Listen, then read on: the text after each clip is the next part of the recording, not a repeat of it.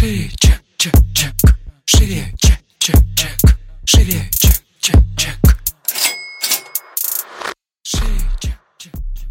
Всем привет! Это выпуск подкаста «Шире чек». Меня зовут Ира Подрез, и дважды в неделю вы слышите мой голос. В этом подкасте мы говорим про продажи, как перестать бояться их, как победить синдром самозванца, как поднимать цену и, наконец-таки, начать зарабатывать больше. Ну и самое главное, чему с вами идем, это системные продажи. В этом выпуске я буду отвечать на вопросы подписчиков из моего блога. Если вы еще на него не подписаны, то обязательно подпишитесь, потому что у вас будет возможность, собственно, задать этот вопрос и получить на него ответ уже, возможно, в следующем подкасте. Чек, чек, чек. Шире, Вопрос у нас, как именно упаковка может поднимать стоимость уроков или продуктов. А Я вам приведу очень простой пример. Упаковка у Apple и упаковка у любого другого телефона.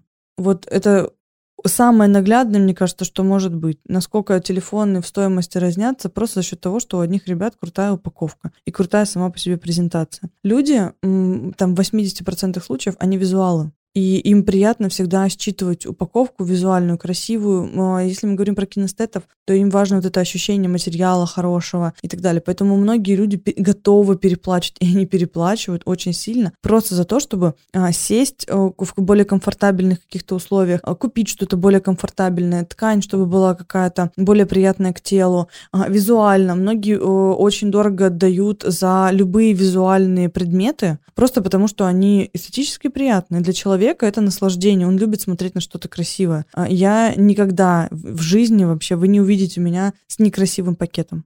Ни пакет, ни сумку я никогда не возьму в руки какую-то э, непонятную. У меня дома есть целый пакет с пакетами, потому что мне важно, чтобы все в образе было красивым. И, соответственно, за многие вещи, которые эстетически приятно наблюдать, я переплачиваю. И, и даже я не чувствую, что я переплачиваю, я просто кайфую от того, что могу себе позволить купить вот эту красивую вещь или вот эту красивую, или прийти в какое-то красивое место. И упаковка решает. Она решает везде. В ресторанах, в магазинах, в путешествиях. Вот ку- где бы вы ни коснулись чего, если вы хотите, чтобы это производило дорогое впечатление, у вас должна быть упаковка. Проанализируйте все, что угодно. Машины, одежду, технику, а, заведения. Я не знаю, мне кажется, нету вообще предмета, где упаковка бы не решала бы э, что-либо. А упаковка вообще всегда вызывает э, очень большой интерес. Собственно, каналы на Ютубе, где дети делают распаковку и вообще просто миллионные просмотры собирают, вот это простой, даже такой наглядный пример того, как упаковка решает. Просто распаковка. Ну, всем интересно, а что там? Так распаковка, кстати, киндера. Вот сколько лет, я уже не знаю, сколько киндеру уже, наверное, ему лет 60, наверное, точно. И это сладость, которая из поколения в поколение передается, и дети с большим трепетом а, к ней относятся. Я не видела ни одного ребенка, который бы игнорировал киндеры. Упаковка. Вот эта маленькая игрушка, запакована в это шоколадное яйцо, в эту фольгу. И это всегда так интересно. Мне уже 26, а я до сих пор люблю киндеры и всегда распаковываю их с особым вниманием. Вот, вот упаковка, как она добавляет стоимость продукта. Что делать, если нет веры в себя и в свой проект? Как взбодриться?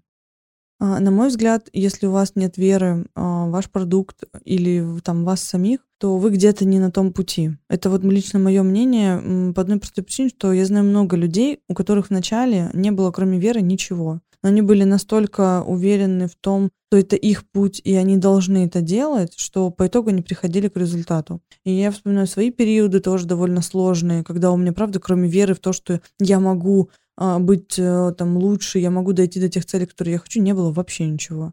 Ну, а если веры нету, то тут либо цель не ваша, то есть вы выбрали ее, да, там, как вроде интересный проект, вроде прикольно, может, вы там с друзьями его организовываете, а веры нет. Э, Вот я просто не знаю, как можно вообще пройти трудности без веры, потому что это вот как раз то, что а, бодрость сохраняет. Вот бывает вокруг, ну вот все дерьмо, вот, вот хуже некуда. И если в этот момент не иметь веры, то, ну, это очень грустно. Поэтому, возможно, вы просто не в ту сторону идете. Покопайтесь, посмотрите. Вот. Ну, а если нет веры э, от того, что уверенности в себе нет, да, то это терапия. Ну, вот как бы я не, не вижу здесь другого выхода. Но по моему опыту и тех ребят, с кем я знакома, да, и видела, кто как начинал свои проекты, вера была у всех. То есть все шли куда-то э, в непонятную э, историю успеха, и шли на, на вере. Там не было ни денег, э, не было ни успеха, ничем там еще не пахло хорошим. Все пахали просто как не в себя от того, что верили в свою идею, верили в себя, верили в своих партнеров и двигались. Поэтому мне кажется, что вера играет большую роль. А, если мы коснемся продаж, то продажи тоже очень эм, сильно считываются с точки зрения эмоций, когда человек не верит в свой продукт, когда он не считает, что он действительно помогает людям. И это считывается ментально. Вот если этого нет, внутреннего такого огонька, да, и какого-то такого драйва, то и продажи хромают. И, соответственно, такой, знаете, какой-то, не знаю, крысиный бег получают. Что веры нет, продукт не очень, продаж не очень, и опять веры нет. Надо где-то этот круг разбивать и подумать, что, ну, действительно, туда, туда ли, а может быть, вам вообще не туда. Может, у вас есть вера в других моментах. Вот прочекайте себя, в каких моментах вы верите в идею, в, как, у вас есть какое-то вдохновение, скорее всего, вот вам туда. Ну, может быть, родители вы это не одобряют, может быть, ваши друзья говорят, что это как-то не так, может быть, не знаю, еще кто-то. Потому что часто я помню эти разговоры, знаете, на кухне э, из серии, когда э, общаются люди, у которых ничего в жизни не произошло, э, они ничего не добились, но они обесценивают то, к чему ты идешь. И они говорят, да нет, ничего не получится и так далее. Тем самым подбивают вот это ощущение отсутствия веры. Они не верят, и вы с ними тоже автоматически не верите. И здесь надо быть очень сильным таким, знаете, внутренним человеком, то есть стержень иметь довольно сильный, чтобы противостоять э, людям, которые открыто вам говорят, что у вас не получится. В эти моменты иногда кажется, что веры нет, но, на мой взгляд, она есть, она просто очень-очень тихо вам это напоминает, потому что вы еще не сдались. И вот если вы не сдались, то, возможно, вера есть, вы ее просто не ощущаете так сильно. Вот, и вам нужно просто абстрагироваться от внешнего шума, потому что я, когда э, уходила в Инстаграм, это уже была моя четверка, четвертая попытка встать на ноги. Собственно, я вообще ни с кем это не обсуждала. А я рассказала о том, что я ушла в Инстаграм спустя только три месяца, когда уже перевалил доход за сотню. Потому что я так боялась опять облажаться, что, ну, и, и опять вот это почувствовать отсутствие веры как раз-таки со стороны. Поэтому мне было проще не рассказывать. И я рассказала, когда уже какое-то такое, знаете, устойчивое положение э, смогла почувствовать. Поэтому попробуйте так. И последний вопрос у нас такой. Как правильно относиться к критике своего продукта и проекта? Если честно, я не люблю критику.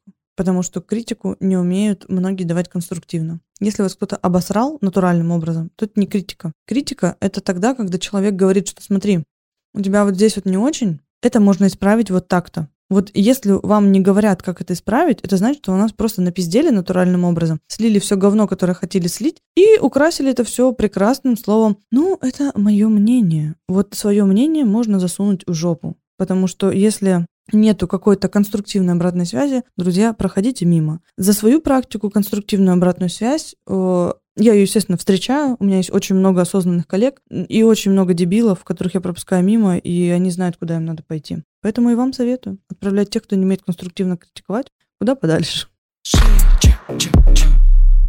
Спасибо за то, что прослушали этот выпуск. На этом мы его сегодня заканчиваем. Не забывайте ставить звездочки в iTunes, подписываться на меня в Instagram и задавать свои вопросы. Я на них буду отвечать в следующих выпусках. Всем пока!